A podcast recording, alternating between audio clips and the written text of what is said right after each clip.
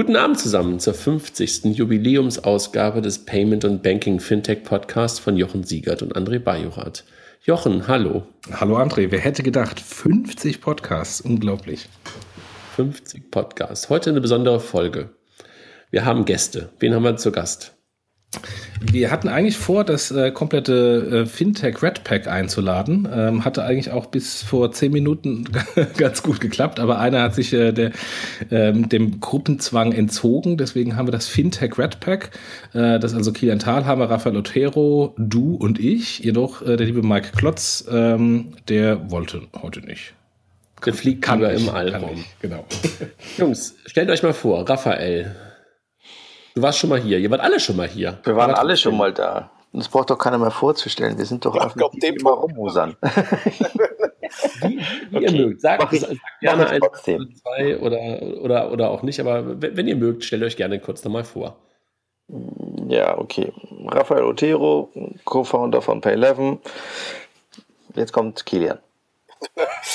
Kilian Thalhammer, ähm, genau, als Berater und Advisor im Payment-Umfeld unterwegs, schon über mehrere Jahre und freue mich, das dritte Mal dabei zu sein.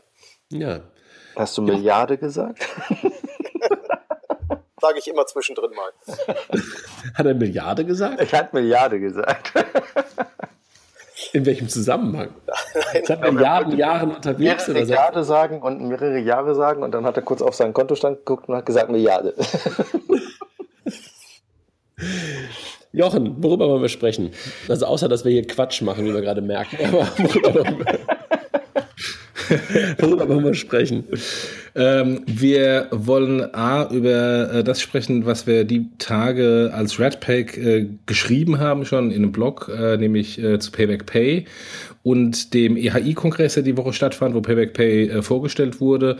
Ähm, dann gab es noch den Sparkassentag äh, diese Woche, wo auch das Thema Fintech sehr viel diskutiert wurde. Wollen wir kurz streifen. Und dann, da wir hier den ähm, CTO von ähm, Pay11 haben und den ehemaligen CPO von Paymill, wollen wir doch über die Entwicklung von Paymill und Pay11 in dieser Woche sprechen, wo Paymill äh, Insolvenz beantragt hat und Pay11 ähm, mit dem Wettbewerber gemerged ist. Mal gucken, wie viel sie dazu sagen oder ob sie dann gleich irgendwie in den Tegernsee springen beziehungsweise irgendwo hingehen. Dann lasst uns mit Payback anfangen. Wir haben ja irgendwie ein bisschen was dazu gesagt und wir, haben, wir beide, Jochen, haben es ja auch diese Woche gesehen auf dem, auf dem EHI-Kongress ähm, in Bonn, ähm, als Dominik Domek ähm, das Thema vorstellte und haben das dann auch kommentiert ähm, auf Mobilbranche. Ne? Was macht Payback Pay oder was macht Payback? Ähm, ja, also letztendlich äh, der, der, der Riesenunterschied zu, zu den vielen anderen Mobile Payment Verfahren ist, dass es eben kein Mobile Payment Verfahren ist ähm, und man eigentlich auch gar nicht von Payback Pay sprechen sollte, sondern ähm, es eine Erweiterung oder eine Erneuerung und Relaunch der Payback App ist. Ähm, und ähm, jetzt Zahlungsfunktionalität in die App integriert wurde, in das und das in einer sehr smarten Funktion. Also sozusagen eigentlich nur eine Prozesserweiterung. Genau. Kilian und, und Raphael, egal, egal wer, ihr habt das Ganze ja gemeinsam mit uns kommentiert und, und äh, wir haben ja auch so ein bisschen Schläge dafür bekommen, verbale ähm, Schläge dafür, dass wir so, so euphorisch gewesen sind, bla bla bla. Ihr beide wart das ja auch nicht ganz. Sagt doch mal ganz kurz, wie ihr das, wie ihr das seht. Raphael, fang du doch gerne an. Ja, also der, der spannendste Teil ist natürlich, du hast eine. Ah, 5 Euro, das weißt du, ne? Jetzt ändert er wieder die Regeln. Das ist doch zum Schreien hier. Ja, ja, okay. Ähm, also es ist schon relativ interessant aus dem einfachen Grund, weil Payback einfach viele Probleme nicht hat. Also äh, du hast eine angestammte Kunde, Kundenschaft und, und äh, Customer Bases, die einigermaßen vertraut ist, nicht nur mit der Marke, sondern halt auch mit dem Bezahlvorgang oder das Payback Teil des Bezahlvorgangs ist. Und du hast eine Händlerbasis, die halt extrem breit ist. Also das sind halt Raphael, alle Verticals. Raphael, ja. darf ich kurz unterbrechen? Nicht so nah ans Mikro, du übersteuerst total. Bisschen mehr Abstand. Und dann weiter. Zu leise, zu laut. Ich höre sich schon fast an wie meine Frau. Das ist unglaublich. so, bitte weiterreden. Also das, Spannende daran ist halt, dass du eine, eine, auch auf der Händlerseite sehr breit aufgestellt bist. Also du hast fast jedes Vertical dabei. Und was halt immer interessant ist auf der Händlerseite, ähm, du hast die Jungs und Mädels an der Kasse quasi schon abgeholt, weil sie es halt gewohnt sind, ähm, zu fragen, Payback-Karte ja, nein. Das natürlich äh, interessant werden dürfte. ist, ich habe nur einmal spannend gesagt, André, nicht zweimal. Das ist unfair. Wir werden irgendwelche Strichlisten geführt im Hintergrund. Ähm, de dementsprechend ist das schon etwas, was durchaus ein Riesenvorteil ist zu anderen Bezahlverfahren, wo Jochen immer gerne sagt, dass die nicht so toll sind. Ähm, und ich werde jetzt keine Namen nennen. ähm, der, äh, es ist halt schon so der Part, dass Loyalty kombiniert mit Payment wird halt plötzlich was, was anderes und sie haben mit Loyalty angefangen, sie machen jetzt Payment quasi durch die Hintertür durch. Ob sie es am POS hinbekommen, das wird nochmal sehr interessant werden im Sinne, ob kriegst du das hin, jetzt die Leute zu educaten, dass sie sagen, Payback-Karte, ja, nein, und dann wollen sie damit bezahlen oder wollen sie Punkte sammeln. Ähm, das wird nochmal ein großer Sprung werden. Ähm, aber ansonsten haben sie einfach die besten Voraussetzungen. Das, was ich jetzt ein bisschen schade finde, ähm, ist, jetzt macht er schon wieder einen Strich, das ist unglaublich. Ähm, was ich interessant finde, ist, dass sie, oder was ich schade finde, ist, dass sie es nicht international machen. Also hintenrum mal mit dem einen oder anderen von aus diesem Projekt gesprochen. Und das wird halt leider eine, eine deutsche Variante. Von daher kann ich durchaus den, den Vorwurf mit Silo verstehen. Ich würde es halt anders formulieren und sagen, leider wieder nur ein Local Play. Ähm, aber vielleicht kommt das ja noch. Also vielleicht findet Amex das ja irgendwann so spannend. So, jetzt mal einen Strich ähm, dass sie, dass sie am Ende des Tages sagen, das können wir halt auch international ausrollen. Ja, aber äh, die Internationalisierung ist doch eigentlich ähm, auch, obwohl es auf dem, auf dem vermeintlich deutschen Lastschriftverfahren basiert, auch international möglich. Ich kann doch zumindest in europäischen Ländern äh, genauso SEPA Lastschrift einsetzen und dann das gleiche in grün launchen. Ja, der, der, das Argument, was da kam, ist, Amex versteht Lastschrift nicht. Warum überrascht uns das nicht bei amerikanischen Firmen? Äh, natürlich ist SEPA-Lastschrift durchaus etwas, was, was angestammt ist. Die große Frage ist natürlich, ähm, wenn du jetzt irgendwie auf eine normale Standard-Amex-Karte gehen solltest, warum musst du dann jetzt da Lastschrift machen und ziehst das Ganze nicht einfach auf die, auf die Karte? Dann kam natürlich irgendwie das nächste Argument, kannst ja quasi äh, einmal durchgehen durch die Argumente und sagen, ja, aber Amex-Kreditkartenzahlungen beim Händler, ja, die, ja, die teuer. Ja, wobei äh, wissen wir doch auch alle, bis die MIF-Regulierung irgendwie auch Amex einholt, ist jetzt auch eher eine Frage von Monaten und nicht mehr von Jahren. Ich glaube ja gar nicht. Äh, Kilian, also, mach du kurz, es bitte. Kurz zu dem Thema Internationalität, das muss man ja auch im Payback-Kontext sehen. Auch Payback selber hat zwar international äh, weitere äh, Loyalty-Programme in Italien, in Polen und so weiter, aber auch das ist kein globaler Ansatz, sondern das sind auch lokale Ansätze in dem, in dem Thema. Das USA-Thema ist zum Beispiel ja ganz anders als wie die europäischen Themen. Deswegen finde ich diesen, das Thema, und ich gebe ja auch recht, ja, auch SEPA kann man internationalisieren, also das, das sehe ich nicht so als die, äh, als den Angriffspunkt dort an. Also ich glaube auch, Raphael, dass worüber wir gerade sprechen oder worüber, worüber sich da teilweise die Leute ausgelassen haben, das ist in der Tat so ein bisschen dieses, äh, wir, benutzten den Begriff ja häufiger Nerd-Sprech. Ähm, was die einfach gemacht haben, ist, glaube ich, die haben den einfachsten Weg gesucht, wie sie das, was heute am Point of Sale passiert, nämlich dass Leute entweder die App oder die Karte rausholen, um Punkte zu sammeln, adaptieren ohne darüber nachzudenken, dass sie halt irgendwas komplett Neues machen müssen. Sie connecten auf einfachste Art und Weise das Bankkonto und bringen einfach das Thema, das letzte, ich glaube, die letzte Meile, nämlich das Bezahlen, einfach in diesen Prozess mit rein. Und ich finde das echt, das, das hat mich daran einfach auch so, so fasziniert. Und es hat mich ein Stück weit fasziniert, dass sie so viele Player aus der Wertschöpfungsstufe einfach haben links liegen lassen.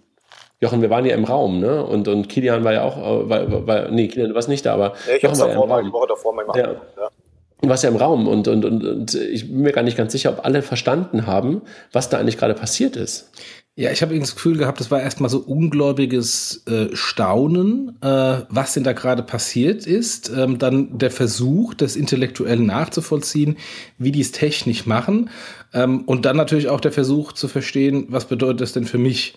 Ähm, ja, und, und, und, dann das Kleinreden, ne? Ist ja nur Payback. Genau, und, und dann das Kleinreden. Das fing dann sofort an. Nach dem Motto, ja, äh, ist ja nicht bei Aldi, ist ja kein Massenmarkt. Ähm, und ähm, naja, ich, ich, glaube, es gibt nicht so sehr viele Verfahren, auch ein, ein PayPal mal eingeschlossen, ähm, die sich nicht ähm, äh, Beine ausreißen würden für so viel aktive Kunden äh, im Rewards-Bereich und Karteninhaber, die äh, ähm, Karten äh, regelmäßig nutzen bei diesen Top-Tier-Händlern. Also so nischig ist das Thema nicht, ähm, aber man muss ja immer irgendwie mal einen Grund finden, warum es irgendwie nicht so toll ist, weil man selbst dann eventuell ja keine große Rolle mehr spielt im Thema. Kilian, du hast gerade zum Thema Internationalisierung kurz geantwortet, aber generell nochmal deine Meinung zu dem Thema. Also du hast ja auch was dazu geschrieben, aber ähm, wie, wie, wie, siehst du es? Genau, also auf den ersten Punkt, warum kritisieren wir das Thema nicht? Also ich finde, Sie haben erstmal grundsätzlich keine großen Fehler gemacht bei dem ganzen Thema und das ist in manchen Sachen schon mal ganz, ganz gut. Ähm, ich sehe es als logische Erweiterung von dem Weg, den, den Payback so oder so geht. Ähm, die Herausforderung, die ich da sehe, ist, wie kriegt man diese Masse an, an Endkonsumern, die man ja schon hat, und das ist, glaube ich, in dem Fall neu, dazu, dass sie in einem bestehenden Kontext, den, den sie halt auf der Loyalty-Seite kennen, also die Endkunden auch wirklich zum Zahlen nutzen. Also wie kriegt man intern konvertiert? Ähm, das äh, ist mal eine andere Herausforderung, während andere mobile Zahlverfahren erstmal Stufe 1, 2 hinkriegen mussten, um überhaupt an den Point of Sale zu kommen, ist hier eher das, Con das Conversion-Thema. Ähm, und der zweite Punkt, ähm, den ich vielleicht ein bisschen unglücklich fand. Das war vor kurzem, also in der Endkundenkommunikation hat man ja einerseits diesen, den Stream, dass natürlich Payback versucht, möglichst viele Amex-Karten im Moment in den Markt zu drücken und auch sagt, hier die Maestro-Karte gibt es nicht mehr, hier kostenlose Amex-Karte, was ja auch für, für Amex ein neuer Approach ist. Da es aber überhaupt keinen Link zum, zum Zahlen gibt.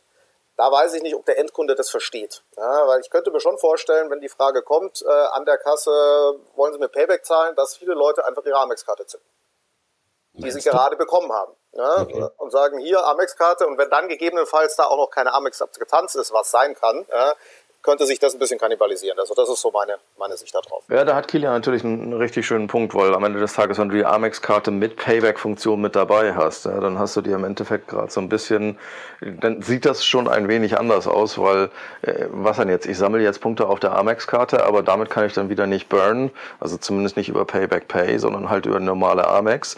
Jetzt kommt natürlich wieder das Argument, ja, aber bestimmte Händler wollen dann vielleicht keinen Amex haben. Ähm, ja, das könnte vielleicht noch das einzige Argument sein. Ja. Wie weit verbreitet ist diese äh, Amex genau. Payback-Karte? Nee, sie, ist für, sie, sie ist für Umme äh, und sie kommt vom Payback. Ich glaube schon, dass die, dass die langsam relevanter sein wird. Seien wir ehrlich, Amex hat bis jetzt in Deutschland nicht so den Mega-Footprint ja. gehabt. Ja? Aber Jeder, der eine Zahlkarte hatte bei Payback, hat, hat jetzt eine Amex-Karte bekommen. Umsonst. Mhm. Einfach angeschrieben ähm, und so weiter. Ich glaube, Zahlen kenne ich keine, aber ich kann mir schon vorstellen, dass die Verbreitung nicht so gering ist. Also okay, das ist die alte, die alte Karte, die früher bei der Landesbank, äh, bei der Landesbank WestLB war. Kam, ne? Genau, die WestLB. Nee, es gab zwei Karten. Es gab die genau. Maestro-Karte bei der, bei der WestLB ähm, und es gab die Visa-Karte bei der Landesbank Baden-Württemberg. Ähm, genau da hatte ich so im Hinterkopf irgendwie 400.000 Karten, 500.000 Karten bei der Landesbank Baden-Württemberg, bei der WestLB knapp eine Million oder so. Ähm, wobei ausgegeben äh, kein, kein Hinweis auf Aktivitätsquote. Wenn man das im, im Kontext stellt mit 28 Millionen ähm, äh, Nutzern und den Millionen Downloads, ähm, ist das ein Problem? Ja. Ähm, ob das Problem wirklich so groß ist, weiß ich noch nicht. Ja, weiß ich auch nicht. Ja, aber es kann, äh, kann, durchaus sein, dass die vielleicht auch dann die Kunden aus der Kommunikation rausnehmen, die bereits eine Zahlkarte haben ähm, und quasi dann die anderen ansprechen und sagen, wenn du schon keine von unserer tollen, super tollen Amex-Karte haben willst, dann hinterleg doch einfach deine Bankverbindung und zahle dann einfach nur mit deinem Hausbank. Aber mal ganz kurz nochmal zurück, ja. Also das Thema Karte, ja, ähm, dass die mal versucht haben, eine, eine Zahlkarte mit der Payback ähm, Loyalty-Karte zu verbinden, ja, haben wir alle gesehen und hat nicht so richtig funktioniert. Und was sie doch jetzt machen, ist da genau das Thema einfach von der Karte wegzubringen und es ins Mobile zu bringen. Also sozusagen der neue, bessere, hoffentlich bessere Weg. Also ich glaube, dass es, äh, dass es einfach nur noch, dass, dass es dann noch eine Karte gibt, eine Amex-Karte, die mit Payback-Punkten versehen ist, das ist wahrscheinlich einfach nur noch ein, ein, ein Rest von, aus der Vergangenheit, oder? Ich jetzt nicht so sehen. Also ich okay. habe schon den Eindruck, dass das Thema Amex und Payback da schon gepusht wird ähm, und nicht nur so eine, äh, so eine Altlast ist, die man halt irgendwie noch mitschleppt und deswegen halt mitschleppt, weil man irgendwie äh, einen Shareholder Amex hat. Ja? Ähm, also das ist ein bisschen in Anführungsstrichen Wettbewerb, aber also interner Wettbewerb ähm, der Zahlmethoden oder der Payback-relevanten äh, assignten Zahlmethoden. Wie gesagt, ob es ein Problem wird, werden wir sehen. Ja. ja.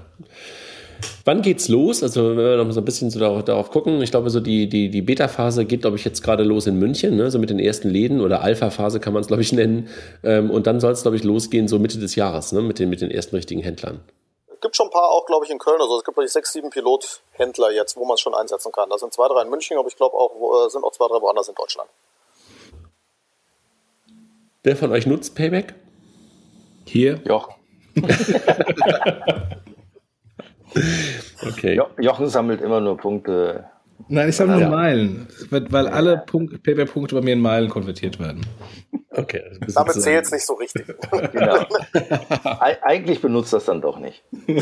Ja, doch, er benutzt es ja schon. Er sammelt Punkte und wandelt sie halt nur um. Also ist ja, ist ja völlig okay. Ist ja völlig okay. Ähm, das Thema Payback Pay, damit, damit ist man durch? Ja, schon, ne? Ja, ich, ich äh, wollte, wollte nur eines noch äh, als kleine, kleine äh, Spitze am Rande anmerken, die am von den Bankenvertretern äh, bei dem IAI-Kongress äh, äh, nachgehakt wurde, nämlich äh, wie das mit dem Lastschriftmandat aussieht. Ähm, so nach dem Motto, ähm, tief, äh, wie machst du das Onboarding, wie machst du ein Lastschriftmandat? Und dann hörte man dann ähm, in der Pause, naja, das ist ja alles nicht rechtens und es ist keine richtige Vergabe des Lastschriftmandats. Ähm, die machen das, was Pay PayPal seit Jahren macht, die machen das, was viele andere seit Jahren machen. Ähm, und das wurde jetzt dann als ein der Kritikpunkt äh, an Payback Pay ähm, angeführt, ähm, was dann auch so ein ziemlich schwacher Kritikpunkt ist, weil entweder mache ich das Lastschriftverfahren so, wie es ist, für den Markt komplett anders ähm, und unterbinde es dann für alle anderen. Ähm, oder es ist kein Schwä äh, Schwachpunkt. Ähm, aber das, halt, das zeigt, dass der eine oder andere vielleicht getroffen war und dann krampfhaft versucht, irgendwie was Negatives zu finden. Ja, Raff, Ja, äh, ja, Genau, du. also vielleicht gar nicht, äh, stimme ich dazu. Ich wollte nur eine Frage noch ergänzen. Habt ihr was zum Thema Konditionen mitbekommen beim EHI? Ähm, Nur am auf Rande- Lastschrift, aber was da die genauen Konditionen sind, haben sie nicht gesagt. Ja, das ist, ist halt abgesichert. Das ist halt abgesicherte Lastschrift hinten raus. Ja. Das heißt, die Kostenstruktur ist halt ein bisschen höher als bei normale Lastschrift. Und es wäre spannend, ob sie es schaffen, in Girocard-Regionen zu kommen. Ja, und damit ist doch das äh, Argument Mandatsverwaltung und ähnliches sowieso schon weg, ja, weil am Ende des Tages irgendjemand muss das Risiko tragen und man nur keine vernünftige Mandatsverwaltung hat, na, dann ist es halt das Problem von dem, der das Risiko trägt. Ja, und der wird dann früher oder später schon anfangen zu sagen, ich brauche jetzt mal eine vernünftige Mandatsverwaltung. Also, äh, genau, also wer das ja macht, ist ja klar, macht Intercard, ne? Also das ganze, das ganze Thema ähm, dahinter für die, für die Kollegen. Ähm, was ich aber gerade noch, noch, noch anmerken wollte, war, waren zwei Sachen. Einmal zum Thema Konditionen, ähm, was halt sehr deutlich wurde, dass Payback ja kein Bezahlverfahren anbietet und mit diesem Thema Bezahlen auch nicht wirklich Geld verdienen muss was es ja schon mal ähm, ganz anders dastehen lässt als alle anderen Bezahlverfahren. Ähm, und insofern sozusagen die Konditionen, da kann man uns, glaube ich, ziemlich sicher sein, eher so eine Mischkalkulation mit dem ganzen Loyalty-System sein wird. Und kein klassisches, äh, kein klassischer Scheme-Preis. Ja, also das, das ist so meine, meine Wahrnehmung, ohne das zu wissen. Und das Zweite, was halt, ähm, Jochen, du hattest von einer Spitze in Richtung der Banken gesprochen, was halt sehr auffällig war, nach Payback gab es dann den Vortrag zur Girocard kontaktlos. Ne? Und das war natürlich echt ein harter Kontrast. Ja, der war, der hat fast wehgetan. Äh, Also die, der, der Matthias Hönig vom BVR und der Kollege da von der Deutschen Telekom, die konnten eigentlich einem fast leid tun, weil egal wie toll dann das eigene Produkt gewesen wäre, ähm, das ist natürlich noch ein Pilotstadium ähm, und, ähm, und hat Baunatal und Kassel. Ja, nicht in Baunatal ist ganz böse. In Kassel. ähm, und äh, und äh, kann natürlich nicht alle äh, äh, Handys unterstützen, sondern nur Teile der Android-Telefone. Man muss irgendwie ein neues SIM reinmachen. Das ist alles äh, eher so Showcase. Wir, wir haben da jetzt was entwickelt, was äh, Pilotcharakter ist und eventuell jetzt testen wir es mal und eventuell rollen wir es danach dann auch Masse, in der Masse aus. Aber ähm, da konnte man nur verlieren im Vergleich zu dem, was vorher gezeigt wurde, was dann gleich für, ich weiß nicht, 28, 30 Millionen Payback-Kunden ähm, rein theoretisch sofort über alle Smartphones bei allen relevanten Händlern genutzt werden kann. Du hast es Nerdistan genannt, ne? Ja, es war, also es war Nerdistan pur, weil natürlich dann auch über Technik und Sicherheitslevels diskutiert wurde ähm, äh, und das in einer komplett anderen Diskussionsgranularität äh, äh, als, als vorher bei Payback, wo es um Kunde, wo es um Kundenerwartungen, Händler, Vorteile für Kunden und Händler ging. Und das andere war halt dann, ich habe mal ein Bankprodukt und ein Payments-Produkt und ich zeige, wie das technisch funktioniert und wie es auch sehr sicher ist. Ja, und das war das Lustige. Also es ging ja auch um das Thema Onboarding für den Kunden und äh, der Dominik von, von, Payback meinte, ich tanze Ihnen jetzt mal den, den, den Prozess, weil er sehr leicht ist. Und dann äh, der Prozess bei, bei Girocard kontaktlos, den hätte ich gerne mal getanzt gesehen. Das wäre, glaube ich, echt irgendwie ein ziemliche, das wäre eine Maxi-Single, hätte man damals, glaube ich, dazu gesagt, ne? Ähm, mindestens gewesen. Ja, ja. Weitere EHI-Highlights. Äh, Jochen, äh, du warst, äh, was war so dein Highlight außer der Bootsfahrt, die du mitgemacht hast? Ähm, äh, dummerweise, die habe ich schon über Twitter äh, mitbekommen, weil ich am zweiten Tag nicht da war, als es um die ganzen Online-Themen ging. Ich hatte äh, in Frankfurt äh, bei Tracks per Aufsichtsratssitzung, deswegen äh, hat sich dann nicht irgendwie äh, äh angeboten, das Thema Online und Mobile am zweiten Tag äh, beim EAI-Kongress zu sehen. Aber du warst ja da und was ich irgendwie bei Twitter gesehen habe, war ähm, eine Aussage von dem Olaf Schrage, dem Moderator, der äh, Geschäftsführer von, von Deichmann ist und einen Zahlungsverkehr managt.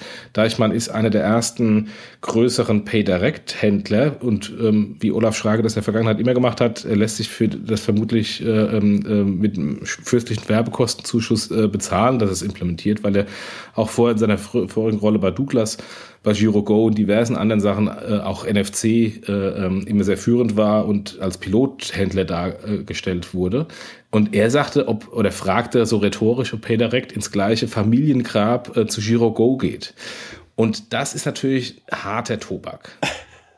Das war mal ja. ausnahmsweise mal etwas, was nicht von dir kam, ja? Ja. Nee, ja. das, das, das würde ich, sowas würde ich mich, mich, nie trauen, sowas zu sagen. Also das, das war so eine, eine Randbemerkung, also das nicht falsch verstehen, aber es, es, war, es war so in der Moderation, ja, und ich dachte so, wow, das war ja mal eine Aussage. Das war schon echt ein bisschen gemein. Also ich, ich muss ja sagen, ähm, so EHI-Kongress, ich war noch nie da, außer jetzt das erste Mal und ich war ehrlich gesagt ein bisschen überrascht oder auch ein bisschen Nee, überrascht ist, glaube ich, der richtige Begriff. Alles andere wäre, äh, würde zu gemein klingen oder würde, würde doof klingen. Ähm, das ist ja wirklich nur eine reine Nabelschau eigentlich der Branche war. Ne? Also das war eigentlich nur die Branche unter sich. Also ich hätte da mal ein paar Händler oder sowas ja, erwartet. Es, waren, es sind sehr viele Händler da. Nur ähm, äh, ich meine, ich kenne das ja schon, als der Laden ganz klein war ähm, und da irgendwie 150 Leute waren, da waren es 150 Händler und ein paar Bankenvertreter.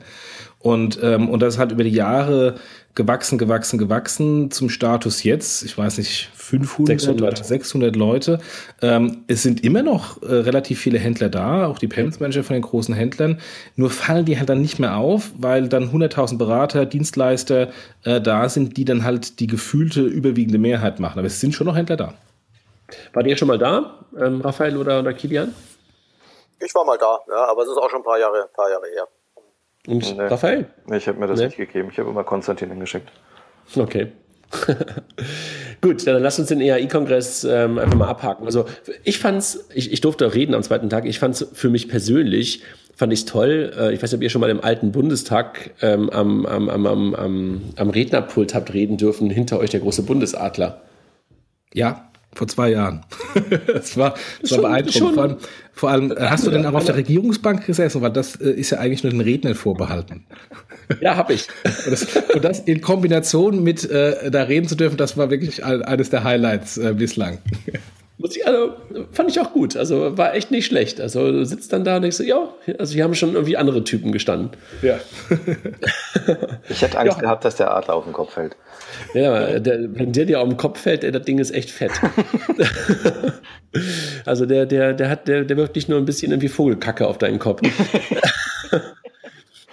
Jochen, ähm, du warst aber dann noch einen Tag später ähm, bei einem sehr bedeutenden, äh, bei einer sehr bedeutenden Veranstaltung in, einem, in einer Stadt, die es eigentlich nicht gibt, ne, in Düsseldorf, ähm, auf einem Sparkassentag. Wieso? Die Stadt, die es nicht gibt, heißt doch Bielefeld. Ne, die Stadt, die es nicht gibt. Aus Kölner Sicht ist natürlich die, also aus kein Kölner Sicht, ja. Ja, äh, da Anekdote am Rande. Es gab da am, äh, am Abend vorher, äh, also Sparkassentag lief wieder IAI-Kongress auch über zwei Tage. Ich war am zweiten Tag da. Äh, und ähm, am ersten Tag abends äh, gab es eine große Party. Ähm, wo äh, in Düsseldorf äh, die Kölner Höhner ähm, aufgetreten sind, was äh, erst, wie ich sagte, kann doch gar nicht sein. Und es gab Kölsch in Düsseldorf. Unglaublich. Pff. Pff. Wer hat denn das geliefert? Keine Ahnung. Also Respekt für die Sparkassen, dass sie das geschafft haben. ja, es gibt in der Tat gibt's ein paar Brauereien an der Grenze, so in Monheim, die machen beides. ist ja, beliebig. ja, aber um, um auf den Sparkassensack zu kommen, das war ähm, ähm, quasi die, die, die ich glaube, alle zwei Jahre oder drei Jahre Zusammenkunft drei, äh, der, der Sparkassenvorstände, okay, alle drei Jahre. Ähm, auch mit, mit relativ äh, bekannten Namen. Eine Frau Dr. Angela Merkel, vielleicht schon mal von der was gehört, und ein Herr Oettinger haben da am ersten Tag geredet. Ähm, also insofern es ist ähm, ähm, durchaus für die Sparkassen extrem wichtige ähm, äh, Zusammenkunft. Ich glaube, kommen nur die Vorstände oder ähm, äh, Dienstleister und, und Vorstände zusammen der Sparkassen. Also war riesig. Äh, ich war, war nachhaltig beeindruckt, ähm, wie professionell es aufgeführt wurde und, äh, und wie groß das ist.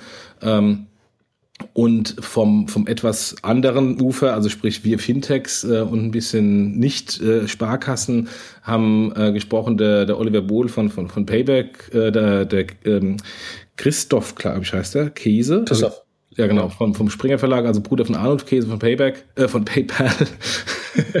und, oh, ähm, und und und äh, und ich ähm, und äh, es kam ähm, kamen da so ein paar interessante äh, Zitate, die ich mal ganz kurz ähm, äh, ähm, wiedergebe. Die Frau Merkel hat gesagt, seien Sie offen gegenüber Startups. Ähm, ähm, Fahren schon der Sparkassenpräsident hat ähm, eine Digitaloffensive angekündigt. Es wurde PayDirect für die Sparkassen vorgestellt. Es wurde eine P2P-App vorgestellt. Es wurde gesagt, wir müssen viel stärker Gas geben in der Digitalisierung. Ähm, ich hatte eine eine Fintech-Podiumsdiskussion mit dem, mit dem Dr. Schmalzel, dem, was wir immer nennen, den Chief Digital Officer äh, ähm, der Sparkassen, also der, der, äh, Geschäftsführer und Vorstand aus dem Sparkassen-Giroverband, ähm, bei dem die Digitalisierung liegt und dem CEO ähm, der, der Finanzinformatik, äh, wo es halt um Fintechs ging. Ähm, und ähm, der, der Christoph Käse sagte, dass, sie, dass die ähm, äh, Zukunft bei der, der Banken zu 97 Prozent mobil und nur drei Prozent Filiale sind, was natürlich gegenüber den Vertretern der Filialbank ziemlich, ziemlich harter Tobak war. Und wie haben Sie darauf reagiert? Äh, weiß ich nicht, weil ich seine Rede nicht gehört habe. Ich habe es nur in der Zusammenfassung da gelesen und dachte, oh, ja, das ist mutig. Okay. Bei mir haben sie, also in meinem Panel ähm, wurde halt darüber diskutiert, da kommen wir gleich vielleicht nochmal später drauf, äh, im Rahmen der, der ähm, Paymail-Insolvenz wurde halt auch darüber diskutiert, ähm, dass halt viele Fintechs wieder gehen ähm, ähm, und ähm, pleite gehen, gemerged werden, aufgekauft werden, was auch immer. Ähm, und ähm, ich hatte so ehrlich gesagt so ein bisschen das Gefühl, dass dann das so ähm, daraus gehört wurde, was man gerne hören möchte, nämlich, naja, geht alles 85 Prozent, 90 Prozent der, der Typen sind bald wieder weg. Das geht wieder vorbei. Ich habe da in dem Kontext gesagt, ja, das passiert auch, aber es kommen auch jedes Mal neue. Also geht nicht davon aus, dass dann, dass dann einfach die Zahl weniger wird. Ähm, und natürlich die, die überleben, die werden richtig groß und dann auch gefährlich. Also insofern ähm, nicht sich in zurücklehnen, sagen, wird schon nicht so schlimm. Ähm, aber ob das dann der Zwischenton angekommen ist in dem einen oder anderen Kopf, das wage ich eher zu bezweifeln. Dann haben sie sich ein neues, ein neues Machtzentrum noch gegeben, ne? die Sparkassenfinanzgruppe. Das passt vielleicht noch ganz gut irgendwie hier rein zum, zum Sparkassentag allgemein. War in der FAZ, glaube ich, am Montag oder Dienstag ein längerer Bericht. Ähm, also dieses basisdemokratische, ähm, was ja in den Sparkassen ähm, ja einfach ein paar der, der, der, ähm, der 412 oder wie viel auch immer Sparkassen, Regionalverbände ja eigentlich mal normal ist, soll ein bisschen aufgebrochen werden durch ein kleineres Gremium, glaube ich, nur noch von 40 Entscheidern, ne? also Verbandsgeschäftsführer und sowas. Lassen wir uns mal überraschen, ob sie dann ähm, Startup-freundlicher werden, so wie Frau Dr. Merkel das äh, forderte äh, und dann wirklich auch mal schneller liefern, als sie das bisher irgendwie ähm, haben machen können. Und vielleicht hilft dieses neue Gremium ja dann auch dabei. Ich, ist ja toll, Jochen, dass sie dich einfach auch dazu eingeladen haben ne? und dass sie nicht nur sozusagen Politiker dazu geholt haben, sondern halt auch Menschen, die die halt ähm, auf die Industrie drauf gucken, auch teilweise sehr kritisch auf die, auf die Sparkassenfinanzgruppe oder deren Produkte auch geguckt haben. Aber dass sie dich dann irgendwie auch aufs Podium holen, ist ja einfach auch ein gutes Zeichen für Offenheit, ne? Ja, ja, und das auch sich mit dem Thema überhaupt beschäftigen, das äh, ist auch gut. Und auch nicht nur irgendwie so ein Nebenpanel, äh, ähm, was sehr klein ist, sondern es war, ich glaube, das zweitgrößte Panel ähm, mit, mit und extrem gut besucht. Also es war insofern auch, auch von, von den äh, Sparkassenvertretern ähm, sehr gut angenommen worden, weil sie vermutlich alle äh, im Tagesgeschäft merken, da passiert irgendwas ähm, und verstehen wollen, was da genau passiert. Also beim letzten, äh, vorletzten Sparkassenfinanzportal-Treffen, ähm, da hatten wir auch vorher einen Podcast. Also da, da gibt es durchaus eine Offenheit, die wir immer wieder mal spüren. Jetzt haben aber Kilian und Raphael einfach nur geschwiegen, weil so ein Sparkassen habt ihr nicht so viel zu sagen. Ne? Ähm, aber jetzt seid ihr wieder dran. Jetzt geht um, jetzt geht's um die Themen, die ihr auch mitgemacht habt. Pleite von Paymill oder Pleite klingt so, so gemein. Ähm, wie sagen Sie? Ähm, äh, strategische Insolvenz. Strategische Insolvenz. Danke, Kilian, für das Wort. Ähm, und die Fusion von, von, von, von Payleven. Kilian, du hast gerade schon an, angefangen, zu, was zu sagen. Willst du vielleicht ein paar Worte dazu sagen zum, zum Thema Paymill und was da gerade passiert? Ja, also gerne. Also ist natürlich immer so ein bisschen, äh, ja, jetzt seit fast eineinhalb Jahren da raus. Das heißt, die Sicht ist halb intern, halb extern, sagen wir es mal, sagen wir es mal so. Aber was im Prinzip passiert ist, ist, ähm, dass man, ich sage mal bewusst Mann, nicht, nicht wir, das da eigentlich nicht, nicht geschafft hat, sich in diesem PSP-Umfeld, äh, was Paymail ja ist, äh, profitabel zu etablieren. Ja? Und irgendwann ist halt der Punkt gekommen und sagt, okay, jetzt ist so und so viel investiert worden.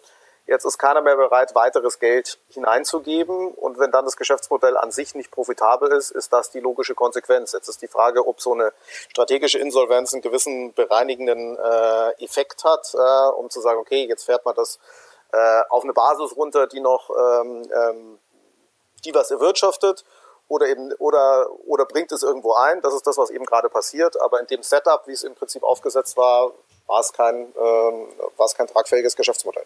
Vielleicht mal ganz kurz für die Hörer, die Payment bisher nicht kannten. Du hast es gerade schon angedeutet, es ist ein Payment Service Provider. Ähm, es, es, es, ist und war ähm, schon ein Copycat, wenn man, wenn man ehrlich ist, ne? zu, zu einem amerikanischen Vorbild ja. namens Stripe, was es auch immer noch gibt und was mittlerweile auch schon für längere Zeit in Europa und auch in Deutschland auch angekommen ist, die aber im Gegenteil immer noch wirklich erfolgreich sind und ähm, sehr, sehr stark durch die Decke gehen, oder? Genau, also die sind sehr erfolgreich vor allem natürlich auf dem Heimatmarkt. Ähm, und ja, es ist natürlich ein Copycat, Copycat davon. Ähm, wie halt oft die Herausforderung bei Copycats ist, auch, es ist auch da so gewesen, dass natürlich der europäische Markt anders ist als wie der amerikanische Markt. Ähm, dass, dass es nicht so einfach ist, die großen Player in Europa mit einem reinen, was es zumindest Anfang an war, Kreditkartenprodukt äh, zu begeistern, was in den USA einfacher ist. Ähm, aber ja, ist genau dieser Copycat-Ansatz gewesen und der, der Versuch, Kreditkartenzahlung einfacher zu machen, und damit auch eine weitere Zielgruppe, nämlich den, den Longtail der Händler, ähm, damit zu versorgen.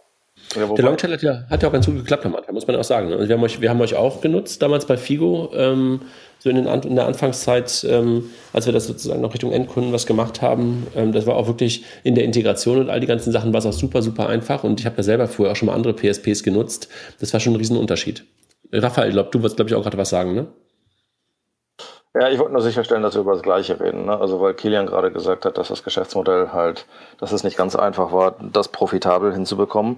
Ähm, äh, bitte auch da irgendwie gleich und gleich vergleichen. Stripe ist erfolgreich im Sinne von umgesetzt, also von TPV und umgesetzt von, von wie viele Händler sie da drauf haben. Ob die profitabel sind oder nicht, steht mal auf einem vollkommen anderen Blatt. Ähm, nur die haben natürlich halt durch, durch die Verbreitung und durch den Heimatmarkt und seien wir auch da fair, durch den Inflow an wahnsinnig viel Funding natürlich eine vollkommen andere Ausgangslage. Also äh, von daher muss man schon darüber sagen, ein Stripe ist sicherlich noch nicht hochprofitabel und sicherlich noch nicht, äh, vielleicht noch nicht mal bei einer schwarzen Null, aber sie haben auf jeden Fall eine Wachstumskurve. Mhm. Absolut. Jochen, du noch was zu Paymill? Also ähm, ja. wir, drücken, wir drücken den Jungs die Daumen, ne? Also ähm, äh, in dem oder dem Fall. Also entweder halt das Ding, wie du es gerade angedeutet hast, ähm, Kilian ähm, auf einem kleineren Level äh, zu einem profitablen Geschäft zu machen, oder aber halt ähm, jemanden zu finden, mit dem sie das dann halt auch ähm, erfolgreich weiterführen können, ne? In welchem Setup auch immer. Ja. Die, die Süddeutsche Zeitung hat ja dazu geschrieben, jetzt plötzlich pleite. Äh, am besten stellen wir den, den Artikel auch mal in, in den Show Notes ähm, die da jetzt so draus machen nach dem Motto, naja, das mit dem Fintech, das ist ja doch nicht so heiß und, ähm, und äh, die gehen auch mal pleite, äh, waren vorher Euro, angeblich europäische Marktführer ähm, und jetzt sind sie sofort pleite. Ähm, wir müssen da aufpassen. Wir müssen aufpassen. Und ich habe auch bei sozialen Netzwerken von dem einen oder anderen Produktmanager eines äh, äh, großen äh, äh, deutschen Acquirers so ein bisschen Häme äh, gesehen, nach dem Motto, die sind weg. Äh, wir müssen aufpassen, denn ähm, ja, in diesem Fall hat es nicht funktioniert, aber André, du hast schon gesagt, äh, äh, ähm, äh Stripe funktioniert äh, jetzt mal, ob sie profitabel sind oder nicht, äh, sehr gut, hat äh, riesen äh, ähm, äh, Umsatz und, und insofern auch Marktanteilsgewinne äh, und ist auch gerade bei, bei Apple Pay und Android Pay extrem gut positioniert. Äh, also das Geschäftsmodell funktioniert. Ähm, die Frage ist einfach nur, ähm, und das würde ich euch gerne mal kurz so äh, den Ball zuspielen. Äh, früher war es ja so, das war ja die, die, die Rocket-Internet-Strategie. Ich habe da ein erfolgreiches US-Modell, ähm, eine eBay, äh, eine, eine, eine Zappos ähm, und Bas, äh, eine, eine, eine Groupon, eine Square, eine, eine Stripe ähm, und bastel daraus äh, quasi den lokalen, äh, das lokale Copycat und hoffe, ähm, dieses lokale Copycat dann an das Original zu verkaufen. Was funktioniert hat im Bereich eBay, äh, was auch bei, bei Groupon mit CityDeal funktioniert hat, aber schon mal bei Zalando nicht mehr, äh, weil äh, Amazon, die dann Zappos gekauft hat, kein Interesse hatten, Zalando zu kaufen. Dann äh, muss Zalando selbst groß werden, was sie dann gemacht haben. Ähm, wir haben Paymill, was wohl auch nicht von Stripe gekauft werden wollte, jetzt in die Insolvenz gegangen ist und vielleicht können wir da gleich eine Brücke bauen zu Pay11, äh, die ja mit SumUp zusammengegangen sind und auch irgendwie noch kein Interesse, zumindest vom, vom großen äh, Square, äh, ähm, an der Übernahme da ist. Ähm, insofern ist die Frage, ist diese, ist dieses ähm, europäisches, deutsches Copycat-Spiel und dann Verkauf an die äh, großen amerikanischen Vorbilder, ist das vielleicht jetzt auch zu Ende? Naja, also es hat mit City Deal aufgehört. Äh, und die Frage ist halt eher, hat das jemals angefangen? Also du hast genau die zwei Sachen genannt, wo es ging. Ja, also wenn du jetzt noch E-Darling auch. Ja, aber wenn du Funding Circle nimmst, was jetzt äh, ja. äh, gerade mal jemanden aus dem aus dem Landing-Bereich aus Rocket übernommen hat, ähm, das ist jetzt schon die Ausnahme. Jetzt muss man natürlich aber auch sagen, warum ist das die Ausnahme? Äh, früher waren US-amerikanische Unternehmen halt die, das waren dann gewachsene Unternehmen, die dann internationalisieren mussten. Ja, Square hat genug andere Probleme in ihrem Heimatmarkt äh, oder mal irgendwie Internationalisierung außerhalb der USA hinzubekommen, weil äh, Japan steht zwar sicherlich als Flagge da drauf und Kanada ist auch niedlich, ja, aber echte Internationalisierung haben die noch gar nicht auf dem auf dem Schirm, weil die erstmal irgendwie ihr Heimatmarkt so hinbekommen müssen, dass das Produkt funktioniert und dass sie halt ein Produkt haben, was außerhalb von Payment, lustigerweise wollen sie ja außerhalb von Payment gehen, obwohl es das Einzige ist, was funktioniert, was dann halt irgendwie funktioniert. Also das ist halt so, dass sicherlich eine Zalando zu einem gewissen Grad halt mal ein Punkt war, wo sie vielleicht interessant sein hätte sein können für einen Zappos. Ähm, aber jetzt muss man auch sagen, eine Zalando ist halt extrem schnell sehr groß geworden. Ja, und wer kann sich denn dann noch leisten, in Anführungsstrichen solche Unternehmen zu, zu übernehmen, insbesondere in einer Region, die die meisten US-amerikanischen Konzerne einfach hart nicht verstehen? Ja, wie viele Akquisitionen hat eine eBay oder ein PayPal gemacht, international? Den kannst du halt auch irgendwie an der Hand abzählen. Äh, das stimmt, äh, kann ich dir sagen. Äh, in Europa zwei, weil ich kenne den, der es gemacht hat, und seitdem, seitdem ich weg bin, gibt es keine mehr gewesen. Keine mehr ja, genau. Ich glaube, es wäre ja auch falsch zu sagen, die Strategie wäre, man verkauft es immer an das Vorbild. Dann würde man sich ja auch die, die, die, äh, den, den Markt künstlich, künstlich reduzieren. Ich glaube, da ist man nicht dogmatisch. Man verkauft es an den, der das meiste Geld dafür zahlt. Und dann ist vielleicht das Vorbild einer davon. Ne? So, äh, so gesehen würde ich sagen, würde ich eher die Strategie zusammenfassen. Raphael, aber jetzt nochmal ganz kurz zurück auf, ähm, auf, auf, auf Pay11. Ähm, du hast gerade schon über Square gesprochen, die, die halt, äh, wie du es gerade beschrieben hast, in Japan und Kanada irgendwie die ersten kleinen Versuche der Internationalisierung gemacht haben. Ähm, ihr seid da zusammengegangen mit SumUp. SumUp auch aus Berlin und ähm, das ist ja sozusagen jetzt zwei, zwei deutsche Dinge. Werdet ihr jetzt sozusagen Wettbewerb für, für die Kollegen von, von, von Square international? Also geht es jetzt ähm, so richtig gegen die? Ich, ich habe keinen Wettbewerb. Also das Problem ist halt, dass ich mit wem soll ich in Wettbewerb gehen, wenn die internationalen irgendwo da sind. Also die Fusion macht natürlich aus aus unterschiedlichsten Gründen ähm, Sinn. Und ähm, um auch da zu sagen, man, man redet natürlich in diesem Markt, äh, nehmen wir mal den MPOS-Markt, da gibt's jetzt irgendwie so drei, vier, fünf Player. Ja, mehr nicht. Und wir reden alle miteinander und gucken uns auch alle und beschnuppern uns auch alle. Und am Ende des Tages musst du dich dann halt irgendwann entscheiden und sagst so, was macht eigentlich am meisten Sinn? Aus der Fusion rausgekommen ist jetzt, hat man an der Pressemitteilung halt sicherlich auch gelesen, ist jetzt ein Gemeinschaftsunternehmen mit 300 Mitarbeitern, äh, mit mehr als einer Milliarde Processing Volume ähm, und das Ganze halt innerhalb von vier Jahren ist jetzt ehrlich gesagt keine schlechte Leistung. Und zusätzlich sind wir in Kontinentaleuropa und in Brasilien die Nummer eins. Äh, wenn man so die, die üblichen ähm, Rocket-Strategien kennt von in den Märkten, wo man ist, sollte man die Märkte auch dominieren. Dann haben wir, glaube ich, gemeinsam jetzt ein Unternehmen, was genau dieses Ziel erreicht hat. So, ob, ob wir jetzt in Anführungsstrichen in die USA gehen, SumUp hatte das ja bereits äh, angekündigt im letzten Jahr, und wir uns dann mal angucken, uns mal mit dem, mit dem großen Bruder Square anzulegen und oder ob wir in Skandinavien, auch da ist SumUp in Schweden aktiv, ob wir uns da mal ein wenig mit den Jungs von iSattel ähm, messen wollen. Das steht mal auf dem anderen Blatt oder vielleicht gucken wir uns halt auch nochmal eine vollkommen andere Geografie an. Mhm. Aber es ist auf jeden Fall so, dass die Fusion extrem Mehrwert geschaffen hat. Ähm, weil am Ende des Tages wir äh, jetzt dastehen als, gibt immer so den blöden Spruch, ohne eine Milliarde Processing Volume bist du keine Payment-Firma. Ähm, wir sind jetzt eine Payment-Firma. Wir sind da jetzt angekommen. Und das am Ende des Tages halt auch in einem Markt, Longtail, SME, auch noch offline, auch noch mit Hardware der sicherlich, ja, und da kannst du gerne mal oder können wir gerne mal mit den etablierten Playern spielen, die gerne auch mal so einen Markt bearbeiten. Ja, aber wenn sie dann, wenn, wenn dann sagst, okay, wer von euch kann dann mal mehr als fünf Märkte und ist da die Nummer eins, dann wird das schon sehr dünne. Mhm. Jetzt nochmal äh, verstanden. Jetzt, jetzt nochmal eine Frage an Kilian und Raphael, weil ihr ja beide äh, das Ganze mit, mit Rocket gemeinsam gemacht habt. Und jetzt sehen wir gerade, und das war ja auch so ein bisschen Tenor des süddeutschen Artikels, so Rocket ähm, hört mit dem Thema Fintech auf und ist das möglicherweise das, gar das Ende der ganzen Fintech-Welle. Ähm, was, was ist für euch der Grund, dass oder jetzt seht ihr da so bei Rocket noch weitere Aktivitäten im Bereich Fintech oder? Fintech ist nicht zu Ende, ganz einfach. Also ich habe jetzt nicht, äh, also natürlich kennt man die ein oder andere interne Roadmap. Ähm, Fintech ist nicht zu Ende, Punkt. Äh, der süddeutsche Artikel ist halt wieder so, ach je, ja, die sind nicht profitabel und wir haben Milliardenverluste. Ja, Super. Versteht einmal Startups, bevor ihr irgendwas schreibt. Das ist wirklich, ich finde das langsam schade, wie, wie schlecht recherchiert solche Sachen da sind. Ja. Kilian? Ja, also ich bin sicherlich von der, von der internen Roadmap von Rocket ein Stück weiter weg, als wie es Raphael, Raphael ist. Ähm, es ist sicherlich jetzt nicht zu Ende. Es gibt ja auch noch weiter Startups im, im Fintech-Umfeld, äh, bei denen Rocket was macht. Man hat sicherlich gemerkt, dass Fintech anders funktioniert als wie die anderen Geschäftsmodelle und ein paar Sachen deutlich schwieriger sind und länger brauchen oder man externe Abhängigkeiten dort hat. Ähm, da, da, muss man sich jetzt mal dran ausrichten. Ja, und ähm, deswegen, ich glaube auch nicht, dass es komplett zu Ende ist. Es wird jetzt aber, sagen wir mal, neu justiert. Mhm.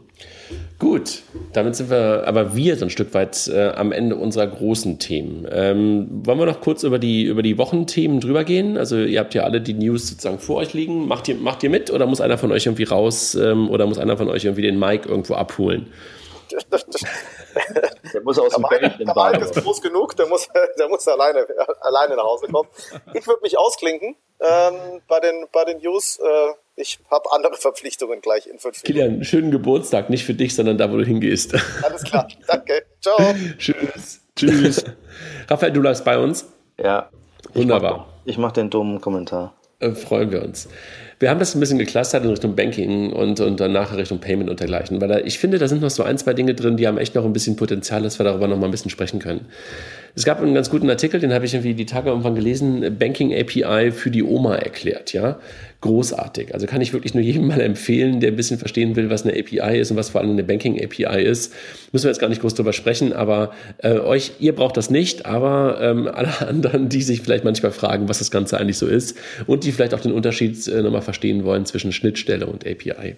Dann aber etwas, was ich wirklich, das war auch heute Morgen ähm, in der Süddeutschen gemeinsam mit dem, mit dem Artikel ähm, über, über das Paymail-Thema ähm, gab es einen Artikel oben drüber, Telefonica und Fidor, sozusagen äh, die, die Millionenchance. Ähm, habt ihr davon was gehört ähm, oder sollte ich euch ein bisschen Kontext geben?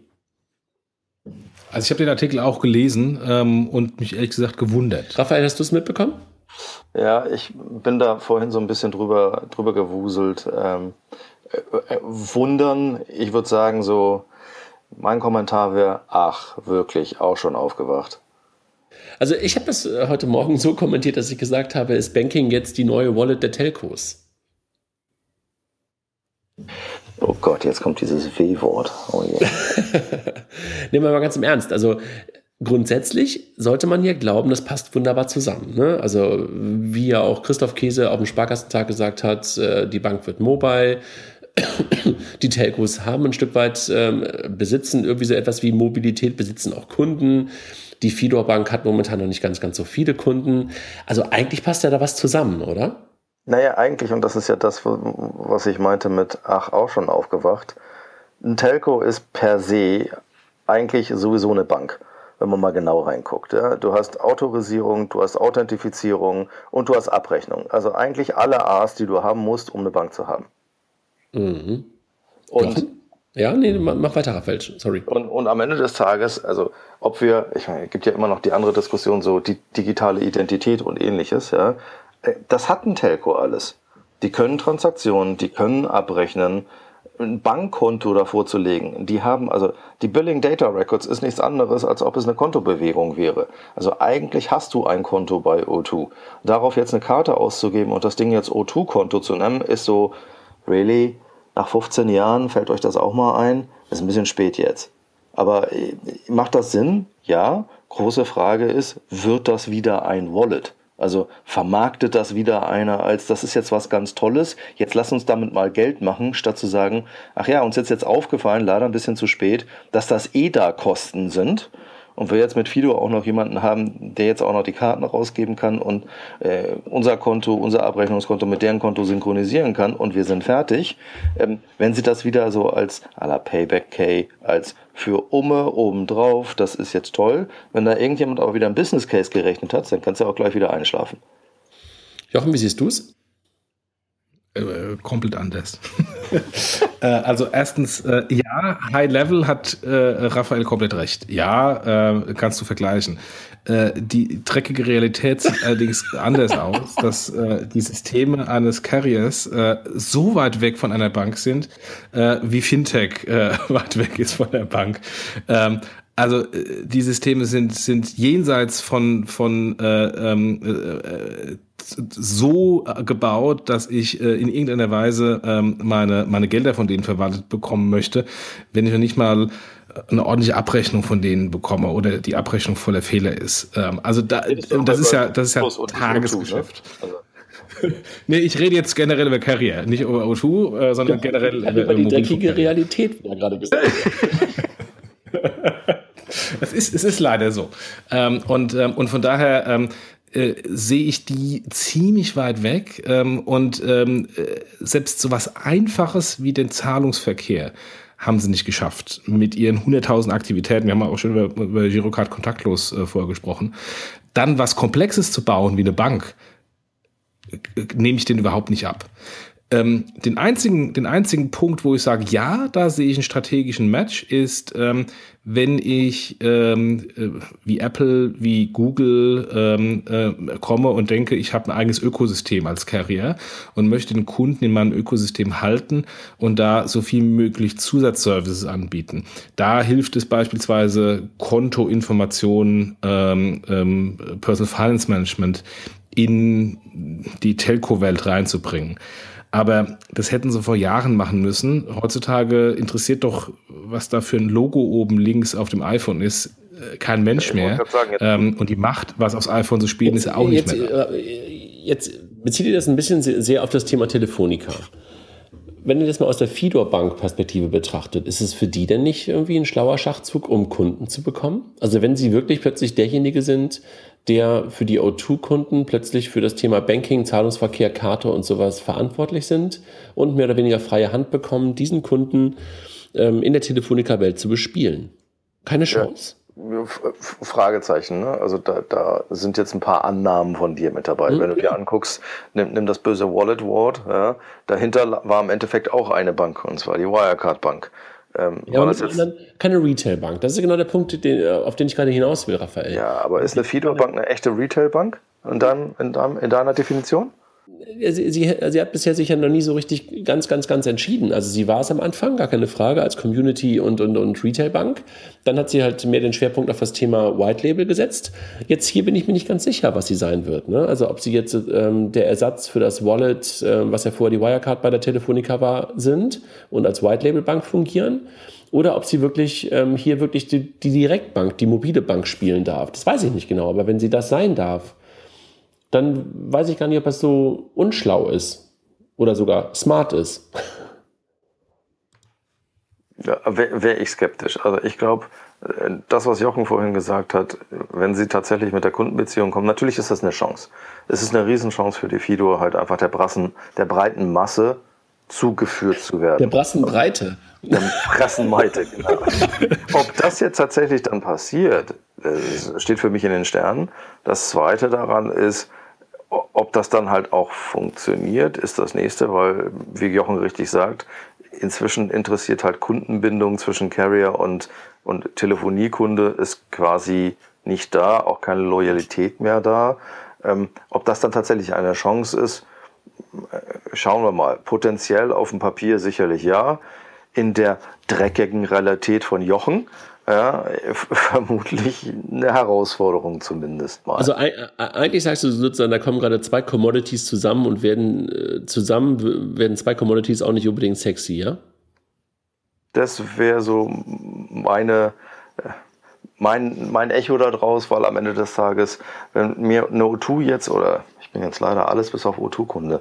Ähm, wenn mir eine O2 jetzt irgendwie was zuschicken würde und sagen könnte, hier kriegst jetzt noch eine Karte, dann frage ich mich, warum? Was habe ich dafür für einen Vorteil? Warum sollte ich das tun? Ähm, sieht dann O2 dann auch noch meine Bankbewegung? Dann kommen halt erstmal viele Fragezeichen. Also das ist schon kommunikativ nicht ganz einfach. Davon abgesehen, was ist dann da eine Conversion Rate? Hm, hm, Fragezeichen. Gut, Jochen, wir werden versuchen, Matthias Kröner mal hier hinzuholen und ihn zu fragen, ne? Ja. Das machen wir mal. Lass uns mal über die restlichen News drüber gehen. Also ich fand es jedenfalls nur interessant, das heute Morgen im, im, im, Zusammenspiel zu sehen. Auf der einen Seite der Artikel, über den wir gerade schon sprachen, zum Thema Pleite im Fintech-Umfeld und, und oben drüber den Telefonica und Fido-Artikel, den ich irgendwie auch nicht, ich habe ihn nicht, nicht gerochen. Ich, ich wusste nicht, dass da was kommt. Insofern hat er mich wirklich mal überrascht. PSD2, Chancen und Gefahren, gab es nochmal einen Artikel zu, bla bla bla. Äh, müssen wir nicht drüber sprechen, haben wir schon, ist nur zum Teilen. Deutsche Bank und Hamburg Startups äh, haben wir letzte Woche deutlich lange drüber gesprochen. Dann die Sparkassen bekommen neues Gremium, haben wir auch drüber gesprochen. Müssen wir über all, über all die ganzen Links, die ich hier gerade geteilt habe, die teilen wir einfach nur und äh, freuen uns darüber, dass Menschen lesen, was wir mit ihnen teilen. Ähm, dann das Thema Fintech nochmal, über den Artikel haben wir gerade schon gesprochen. Jochen, der ist auch in den Show Notes schon drin zum Thema plötzliche Pleite. Dann eins, Jochen, das trifft ein bisschen dich und Frankfurt. Äh, die Deutsche Börse hat ihren Hub geöffnet, ne? Ja, die hat ihren Fintech-Hub geöffnet, äh, was ja so auch so plötzlich vor der Seite kam äh, und gar nicht so in die üblichen Fintech-Hub-Diskussionen von Frankfurt eingebunden war. Hat jetzt auch ähm, ein paar Startups äh, gewonnen, die da jetzt reinziehen. Ähm, und ähm, ist insofern gut für Frankfurt, gut für die Frankfurter Startups und deswegen zu begrüßen. wir hatten ja schon mal darüber diskutiert, wie viel, wie viel Hubs es denn braucht, aber das ist eine separate Diskussion, die ich jetzt nicht nochmal anstoßen möchte. Raphael, du könntest wahrscheinlich in Berlin in Mitte jeden Mittag in irgendeiner Kantine von einem Hub essen gehen, oder? Ja, haben ja die eine oder andere Beratung hat da ja äh, sicherlich einen guten Job gemacht, immer wieder das Gleiche zu sagen. Du brauchst jetzt einen Chief Digital Officer und du brauchst jetzt einen, einen Startup Accelerator oder Hub. Da gab es genau dieser Beratung, die haben wir letztens mal so ein paar VCs eingeladen und haben diese spannende Frage gestellt. Die Frechheit muss man halt auch erstmal besitzen. Ähm, haben dann die spannende Frage gestellt, wie können wir eigentlich äh, noch was von euch lernen, damit wir das allen unseren Klienten unterjubeln können. Ähm, also äh, da passiert jetzt sicherlich nochmal, da kommen jetzt nochmal zwei, drei Hubs, ja, aber ansonsten ist das Thema jetzt durchgetingelt. Mal sehen, was als nächstes kommt. Bei der deutschen Börse finde ich es halt ähm, interessant, dass die versuchen, ein paar Sachen da zusammenzubringen. Kapital, weil sie auch einen eigenen VC haben, ein bisschen Nähe, gleichzeitig das Thema Frankfurt da spielen, was ja auch der, der, der, der, der Wirtschafts Wirtschaftsminister, wie heißt er nochmal, Tarek Al Al-Wazir die ganze Zeit fordert. Also insofern äh, kommen da ein paar Sachen zusammen. Ja, weiß so. einer von euch, ob die so wenigstens so, so halbschlau sind und das machen wir in den USA, wo du im Endeffekt halt auch so Zugang zu den deutschen Börsensystemen kommst und mal an große historische Daten reinkommst, um mal zu testen, wie das funktioniert? Das beginnen die jetzt gerade. Ne? Also das ist ja genau das, dass sie halt sagen, wir wollten erstmal einen Raum schaffen, der aber in der Nähe der Börse ist. Sie haben auch gleichzeitig, wie gesagt, den, den eigenen Deutsche Börse VC gestartet. Ähm, sie wollten aber erstmal einen Platz schaffen, wo sie halt Leute hinbekommen und ähm, jetzt mal gucken, was sie den Leuten halt auch an Mehrwerten zur Verfügung stellen können. Ging sehr schnell, also von, von der Idee bis zur Umsetzung. Also es hat ja wirklich keine drei Monate gedauert. Mhm. Also insofern ähm, halte ich das wirklich für eine, auch wenn das Ding Hub heißt und der Hub ein bisschen abgebrannt ist sozusagen, also der Begriff, ähm, halte ich das für, für, für, für, ein gutes, für ein gutes Ding. Jochen, Savido, Savedo hat eine Series A-Runde gefahren, ähm, äh, große Pressemitteilung rausgebracht. Ich war etwas ähm, verwirrt, als ich die Pressemitteilung gelesen habe. Da stand 10 Millionen Dollar Total Funding, 6,5 Millionen dieses Mal, inklusive Media for Equity. Ähm, ich also steht auch nicht drin, wie viel Media for Equity äh, ins, vom Funding war oder ob das noch on top kommt. Also sehr viele Zahlen, die irgendwie nicht so zusammenmatchen, äh, in eine Pressemitteilung äh, gegeben. Ähm, und ähm, wir tun immer die Banken äh, geißeln nach dem Motto, seid mehr transparent. Also das war jetzt auch nicht wirklich die transparenteste Pressemitteilung von Trotz alledem herzlichen Glückwunsch zu einer weiteren Runde.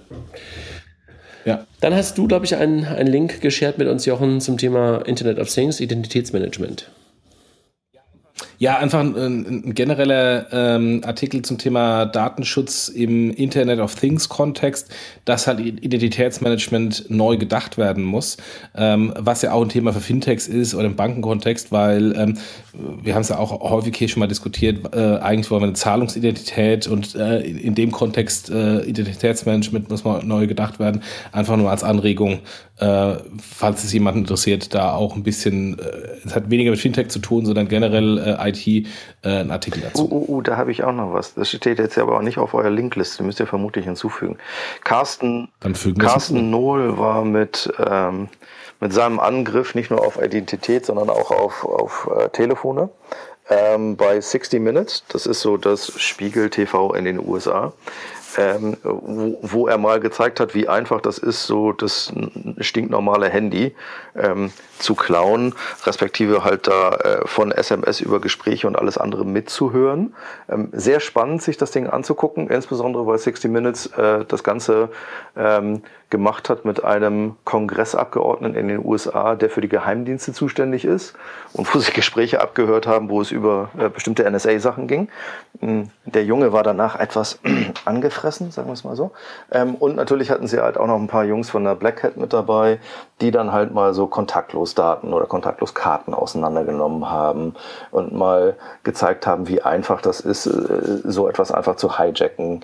Ähm, das ist schon ein bisschen nerdig, ja, aber äh, wenn man mal über Security redet, ähm, und wir hatten ja alle noch äh, letztens diesen riesen Ausschrei mit NFC-Karten sind unsicher oder auch nicht. Wir haben noch ein paar andere Herausforderungen im Security-Bereich. Ja, teil gerne mal. Gib, gib mal rüber. Dann hatten wir etwas Early Bird merged mit Heidemann Ventures. Oh Gott.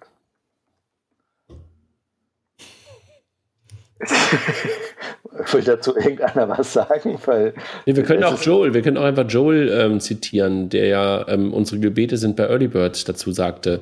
Können wir auch stehen lassen und damit in das Wort zum Sonntag vorwegnehmen und auf Insurance gehen. Also es ist, ich glaube, das, das hat keiner erwartet oder wenige erwartet. Ähm, ich glaube, was da in diesem Artikel geschrieben wurde, ist schon, schon nah dran an der Wahrheit. Ähm, ist leider auch ziemlich schade, dass ähm, Early Bird da von einem Moment auf den anderen ähm, plötzlich gemerged wird. Ob das für Heilemal Ventures jetzt, die bis jetzt ja sehr Angel Network getrieben ist, ähm, gut geht, hoffen wir mal, ne? Ja. Ja, sie drücken wir alle in den Daumen. Also ich meine, weil sie einfach auch wichtige, äh, wichtige Bestandteile des deutschen äh, VC-Systems sind, ne? Absolut. Zum Thema Insurance, ähm, was mir gar nicht so klar war, Jochen, wir haben, glaube ich, über Oscar schon mal gesprochen, letztes Jahr ungefähr genau vor einem Jahr, ne? Ähm, also dieses ähm, InsurTech, äh, diese InsurTech Company aus New York, dass ein Deutscher dabei ist, der das ja. mittreibt, war mir gar nicht so klar. Nee, Mario Schlosser. Äh, Gab es ein ganz gutes Interview auf Gründerszene. Müssen wir jetzt gar nicht groß drüber, drauf eingehen, aber nochmal ganz, äh, ganz schön nachzulesen. Äh, und dann gab es eine ganz gute Übersicht auf deutsche, auf deutsche Startups, ähm, auch zum Thema InsurTech, wo einfach mal versucht wurde, die ganzen ähm, InsurTech-Themen, die in Deutschland gerade hochgekommen sind, nochmal darzustellen. Dann allgemeine Sachen aus dem Bereich Startups. Es gibt einen neuen Fund von Project A. Ähm, Raphael, das sind ja auch alte ähm, Rocket-Leute, ne? Du kennst sie ja wahrscheinlich auch alle. Mhm. Hier nochmal 120 Millionen vor gerade aufgelegt haben. Also herzlichen Glückwunsch nach Berlin, ne? Super, Berlin, super richtig, ne? spannend, ne? insbesondere wenn, wenn man sich mal anguckt, was Project A seit 2012 auf die auf die Beine gestellt hat und wenn man sich halt auch anguckt, was da schon an, an Exits und auch an sehr, sehr, sehr, sehr, sehr spannenden Firmen rausgekommen sind, insbesondere im B2B-Bereich. Hut ab, ähm, viel Spaß mit der, mit der neuen Herausforderung ähm, an Uwe und an Christian und an Florian und natürlich an den Rest des Teams. Das wird auf jeden Fall sehr, sehr spannend bleiben. Die, der, der Florian macht ja mittlerweile auch einen, einen Podcast gemeinsam äh, mit, mit, mit Joel, ich vergesse den Nachnamen von ihm immer, Kasch, Katz, Katzmarek. Ähm, ja, ja, ich weiß nicht, wie man es ausspricht. Ähm, den ich auch sehr gerne. Ja, genau, das war, ist auch mein Problem. unter, unter Digital Kompakt, der auch wirklich sehr hörenswert, hörenswert ist. Und ich finde, wenn man dort ähm, Joel und, und, und, und Florian zuhört, äh, wenn sie über, über die Fintech-Szene, äh, nein, sorry, über die Startup-Szene und, und über solche Dinge sprechen, dann merkst du, mein Gott, ey, dieser Florian Heinemann, der ist so smart. Ich weiß nicht, ob ihr das schon mal gehört habt, aber ich habe jetzt ein paar Mal ja. habe ich das auf dem, auf dem Fahrrad auf dem Weg nach Hause gehört und war echt ein paar Mal wirklich richtig, richtig geflasht. Und ähm, also Glückwunsch zu diesem, zu diesem tollen Podcast. Und ähm, mich wundert nicht, Raphael, das, was du gerade sagst, dass da tolle Firmen bei rausgekommen sind, dass da smarte Ideen bei rausgekommen sind und dass es ihnen auch gelungen ist, einen weiteren Fonds von 120 Millionen zu raisen, wenn ich diese Gedanken höre, die da schon geteilt werden in diesem Podcast. Ja, früher war Florian ja quasi nur Online-Marketing und nur BI-Papst. Der Typ ist Papst, Punkt. Ja, ja also ich kenne ihn leider nicht persönlich, aber ich muss echt sagen, ähm, ja, ähm, hört es. Das sollten wir mal es. ändern. hört es, liebe Leute, also echt toll. Ähm, also digital kompakt, der, der Podcast von, von, von den beiden. Ähm, dann noch ein bisschen was zum Thema Payment. Jochen, du hattest es, glaube ich, ähm, geteilt zum Thema Apple Pay oder Apple Pay, ne? Genau, Apple Pay hat jetzt mit ähm, die, die Expansion nach Australien erweitert. Die waren ja schon live mit ähm, American Express, jetzt mit der ANC Bank. Ähm, das ist insofern beeindruckend oder äh, beredenswert, äh, weil Australien das erste Land war, was die Interchange äh, signifikant reduziert hat, äh, schrägstrich abgeschafft hat. Ähm, und es ja immer noch die Diskussion auch in Deutschland gibt, ähm, äh, ist, hat Apple Pay ein Business Case für die Banken, ja oder nein? Ähm, offensichtlich in Australien, in einem super Low Interchange Land, ähm, haben sie jetzt eine Bank gefunden, die ähm, äh, da, daran teilnimmt, wo vorher auch schon mal äh, ähm, es ja den anderen ähm, eher hämischen Artikel gab nach dem Motto Apple tut sich da schwer, weil sie mit ihren mit ihrer ähm, äh, sehr hohen Preispolitik die Banken abschrecken würden. Insofern geht also doch als als Summary äh, zu ja, Die Frage ist, wer bezahlt, ne? Richtig. Ja. Lassen wir mal so stehen. Ähm, vielleicht, äh, vielleicht haben wir doch mal irgendwann noch die Hoffnung, dass wir nicht, über, nicht nur über Payback Pay in Deutschland sprechen. Das war ja unsere Hoffnung, Jochen, ähm, nach dem Payback Pay-Vortrag äh, auf dem EHI, dass danach die deutsche Kreditwirtschaft Apple Pay aus dem Hut zaubert, aber war ja nicht so, ne? Ja, unsere Wette oder deine Wette ja, läuft ja noch äh, bis zum Ende des Jahres. Äh, mal gucken, aber es wird, es wird jeden Tag mein, schlechter, die, die Du meinst, mein Arsch, mein Arsch geht flüchten irgendwann, ja? Komplett. Ja, genau. Komplett. Komplett. So, dann gab es mal wieder die Zahlen jetzt aus dem EAI-Kongress, die Verteilung der Zahloptionen, so mit äh, ganz, ganz viel weiterhin Rechnung. Rechnung ist das beliebteste Zahl, Zahlsystem, glaube ich, weiterhin. Ne? Und, und die Lastschrift geht ein bisschen zurück. Aber das war jetzt irgendwie auch keine, äh, nichts total dramatisch äh, geändertes, oder? Oder Jochen, so als Zahlenpapst? Nö, also die, die, die großen Trends sind, sind weiter intakt. PayPal wächst weiter ähm, und Bargeld nimmt weiter ab im stationären Handel. Was diesmal ein bisschen besonders war, dass die, ähm, dass im stationären Handel die Kreditkarte stärker gewachsen ist und die Girocard eingebrochen ist. Aber wenn man die Bankvertreter gehört hat, ist, hat Girocard jetzt in diesem Jahr äh, schon wieder äh, die Wachstumsstelle äh, umgedreht. Also insofern, die großen Trends bleiben intakt ähm, und, und deswegen sind die Zahlen keine signifikante Überraschung. Okay. Und jetzt ähm, gibt es ein Kopf-an-Kopf-Rennen an Payment Service Providern, die PayDirect retten wollen, ne? ja. Concardis. ja, der Concardis, Concardis rausgegangen ähm, ähm, und sagt, wir sind der erste äh, PayDirect PSP. Ich finde es interessant, weil äh, das hat äh, Wochen, Monate lang eine, eine Computop gesagt, aber gut. Ähm, dann kam eine Card Process ähm, und ähm, ähm, man hat fast das Gefühl, dass sie mal einen angeblich ach so bösen Artikel gelesen haben äh, zum PayDirect Pricing, weil sie haben es angewandt. Sie haben ähm, das Plugin kostenlos gemacht. Ähm, es gibt keine Transaktionsgebühr bis 2016. Ähm, also insofern, ähm, man hat vielleicht doch erkannt, dass das, was ich geschrieben habe, nicht ganz so falsch ist. Äh, vielleicht war es das das Schlimme, ähm, dass, ähm, dass ich die Wahrheit geschrieben habe und nur die Wahrheit ausgesprochen hat. Das ist ja manchmal auch ganz schlimm. Ähm, aber insofern machen die genau das Richtige. Äh, deswegen Gratulation an die Card Process, dass sie diesen Weg gehen.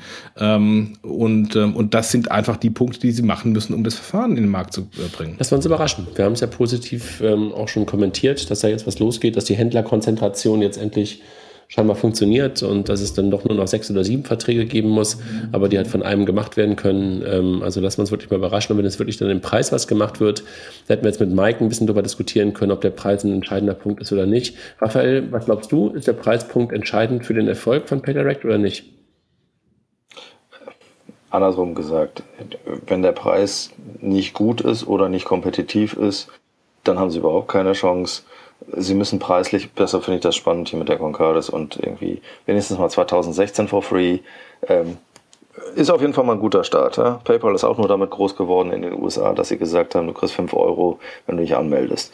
Ähm, funktioniert offensichtlich. 10 Dollar. Ja, die habt ihr damals schon wieder gemacht.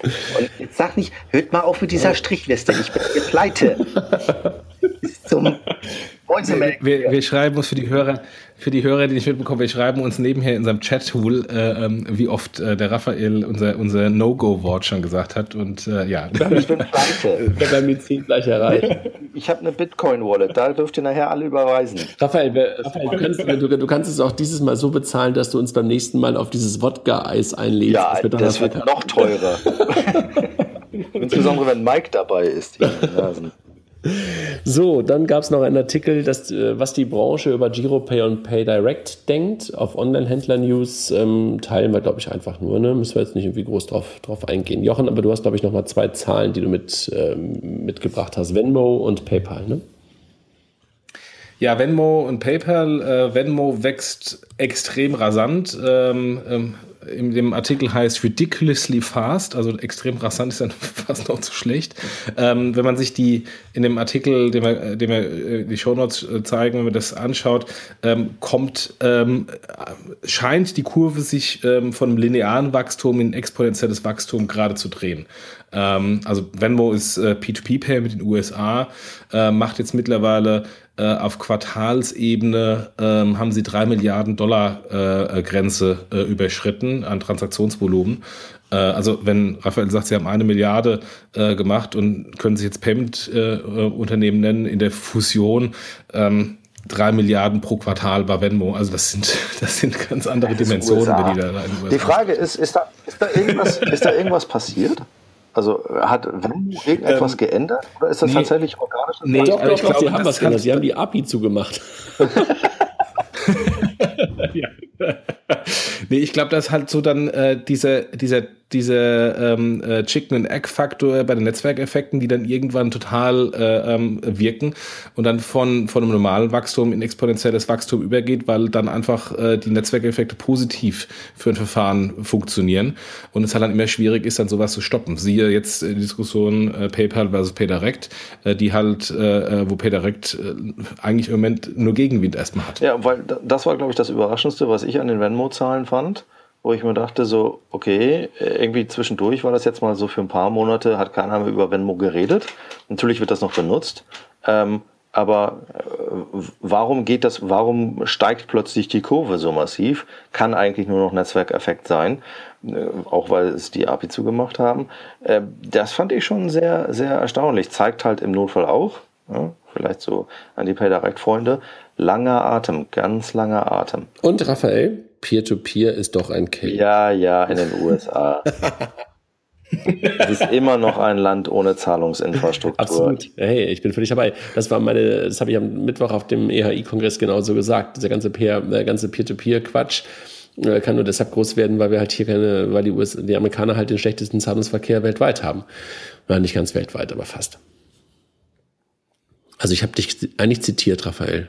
Das ist nett von dir. Ja, ne? Aber du bist ja immer noch, du glaubst ja immer noch an Peer-to-Peer. Nein, ich glaube, ich, nein, ich glaube an, an Zahlungen im Kontext und das ist teilweise Peer-to-Peer. Okay, relativiere es. Es ist Peer-to-Peer im Hintergrund, ja. Jochen, PayPal. Ja, letzter, letzter Punkt. Ähm, wir haben schon über Venmo ge- gesprochen. Venmo ist ja eine Tochter von, von PayPal. PayPal hat ähm, die Zahlen, die Börsenzahlen äh, genannt. Ähm, es wird langsam langweilig, wenn man die PayPal-Börsenzahlen anschaut. Ähm, deswegen langweilig, weil sich eigentlich nichts mehr ändert und der, äh, der Erfolgswachstum einfach anhält. Also High Level. Der Umsatz äh, ist um 19% gestiegen, ohne äh, Foreign Conversion um 23%, 5 Millionen neue Kunden im Quartal dazu bekommen. Ähm, das sind übrigens ähm, aktive Kunden, ähm, liebe PayDirect Manager. und, ähm, und was aber, apropos aber, aber, PayDirect aber, aber aktive Jochen, ganz kurz. Aktiv heißt bei PayPal natürlich innerhalb der letzten zwölf Monate. Da, so, lange Ja, klar. Ja, also insofern ein, ein Kunde, der no- auch ein PayDirect-Kunde ist ein äh, aktiver Kunde am Anfang, wenn er mindestens eine Trans Transaktion bei Haribo gemacht hat. Das, das ist, ist richtig.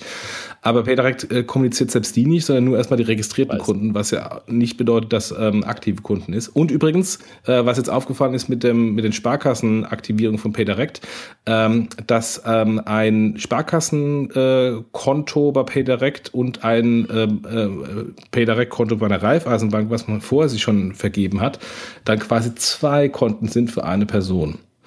Ist einem äh, geschulten Hörer unseres Podcasts aufgefallen, hat er mir gleich geteilt. Also insofern müssen wir die PayDirect-Zahlen äh, erst recht mal hinterfragen und wirklich Also drauf drängen, User- dass man aktive Zwei Single-User-Zahlen User-Konten bei werden. PayDirect sind das dann, ja? Okay. Genau. Wow. Ja. Ja, aber zurück zu dem.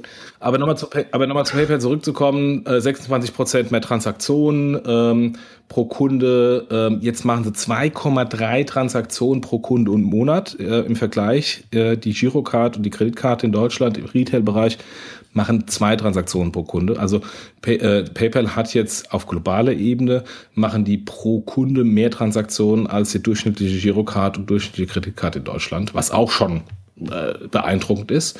Und das Transaktionsvolumen ist auch um 31 Prozent gestiegen. Also insofern, es wird langsam langweilig, weil ähm, es geht einfach so weiter. Aber was machen sie mit dem ganzen Geld, außer Aktien zurückzukaufen? Das haben wir gerade. Ja, beim letzten Mal haben sie, haben sie ja geschafft, zwei, für zwei Milliarden kaufen sie Aktien zurück, was ja ein Armutsurteil ist, weil sie offensichtlich nichts Besseres zu tun haben, als Aktien Ja, zurückzukaufen. und das ist halt, kommen wir zurück zu dem, zu dem Punkt von, von vorhin. Ähm, warum hat PayPal keine M&A-Strategie? Sie haben doch gerade, Sie haben doch gerade in Acorn investiert zum Beispiel. Ja, ja, investieren, aber kaufen. Ich meine, was passiert mit PayPal morgen? Sie kaufen auch, sie haben ja Zoom oder so gekauft, diese, diese äh, äh, äh, ähm, Remittance-Payment-Apps, sie Ja, haben außerhalb äh, Braintree, außerhalb der Venmo ist- USA. Aber außerhalb der USA bin ich vollkommen bei dir, da ist es extrem schwach. Aber das ist äh, eine der Achillesfersen von, von PayDirect. Ähm, die sind halt mittlerweile jetzt gerade nach dem Börsengang eine super amerikanisch zentrierte Company, wie viele amerikanische Companies. Und das, was sie früher mal hatten, sehe ich ehrlich gesagt nicht mehr. Ähm, also auch in Gesprächen mit, mit PayPal-Leuten, ähm, da ist halt dann, ich muss das also in den USA erst genehmigen lassen. Das ist nicht anders als von Mastercard und Visa. Ja, und glaubst du, die Innovationskraft ist noch da mit David Marcos weg und den, den wie hieß der Produktonkel, der so gut war? Scott ja. Thompson? Nein, nicht Scott Thompson. Der mit David Marcos zusammen da war. Ach, Hill Ferguson, Hill Ferguson. Ähm, also im Moment, äh, wenn du die Zahlen anschaust, alles gut. Ähm, in Sachen Innovation natürlich auch nicht alles, was David Marcus ähm, angefasst hat, ist, ist durch die Decke gegangen. Aber zum Beispiel die Ähm, Venmo-Akquisition kam schon, kam schon zu seiner Zeit, ne? Und wenn wir gerade gesehen haben, wie. Ja, und Braintree auch. Also Braintree mit Vanmo zusammen. Ja, also. die kamen, die kamen, genau. Lassen wir uns überraschen, Kinders. Also wir können jetzt ein bisschen weiterreden, aber ähm, ist mittlerweile auch Abend geworden, ist zwar noch hell draußen. Ich weiß nicht, wie es bei dir ist, Raphael. Du bist ja in einer anderen Lokalität als wir. Ähm, ich würde ansonsten auch sagen, wir haben jetzt schon irgendwie den einen gar nicht dazu bekommen, der andere hat uns schon verlassen. Sollen wir auch mal aufhören oder sollen wir noch weitermachen? Nö, ich habe keine Lust mehr. Raphael, 45 Euro. Du hast irgendwie die 10 nicht ganz voll gemacht. Was? 45? also, meine lieben Hörer, ne? Hier, das hat mich jetzt richtig Geld gekostet. Tschüss, ich komme nicht wieder. Wir, wir danken. Ich nehme jetzt Eintritt. Wir wollen auch keinen Vermarktungspartner haben. Super. Nee, wir wollen nur, Jochen, wann machen wir eigentlich jetzt mal endlich unseren, äh, was wäre was genannt? Ähm, Fintech Podcast Video Fashion ähm, Channel. Ja, wenn wir, wenn wir da einen guten Sponsor haben. Äh, Wir haben ja, du hast ja in deinen, in deinen äh, Tweets, äh, ähm, wo es um Fashion Fintech geht, äh, immer die einschlägigen möglichen Sponsorenpartner reingenommen. Ich weiß nicht, ob sie sich bei dir gemeldet haben, aber öffentlich haben sie zumindest keine Antwort gegeben. Ich jetzt auch, Und solange das so nicht der sauer, Fall dass ist, ich eine äh, ganze Modomoto-Packung, die ich ja gestern nach Hause bekommen habe, einfach wieder eins zu eins zurückgeschickt habe. und solange das nicht der Fall ist, machen wir keinen Fashion, äh, Fintech Fashion Podcast. Ach, super. Ne? Ein Video-YouTube-Podcast zum Thema Fintech-Fashion. Ich habe ich hab Augenschmerzen. Ich habe solche Augenschmerzen, gerade wenn ich mir das vorstelle. Das reicht. Ich, ich erinnere dich nur an deine Patagonia-Weste, ja? Du, sie, du siehst schon aus wie aus dem Valley. Ach, hör auf. So, Jungs, ich wünsche euch einen schönen Abend, noch ein schönes Restwochenende. Ihr seid beide auf Mute, also ähm, habt ein schönes. Wochenende. Ja, aber mir kommen gerade die Kinder hinten in den Raum rein, deswegen müssen wir jetzt wirklich Alles klar. machen. Schönes Wochenende. Tschüss, ihr Lieben. Bis dann. Ciao. Macht's gut. Tschüss.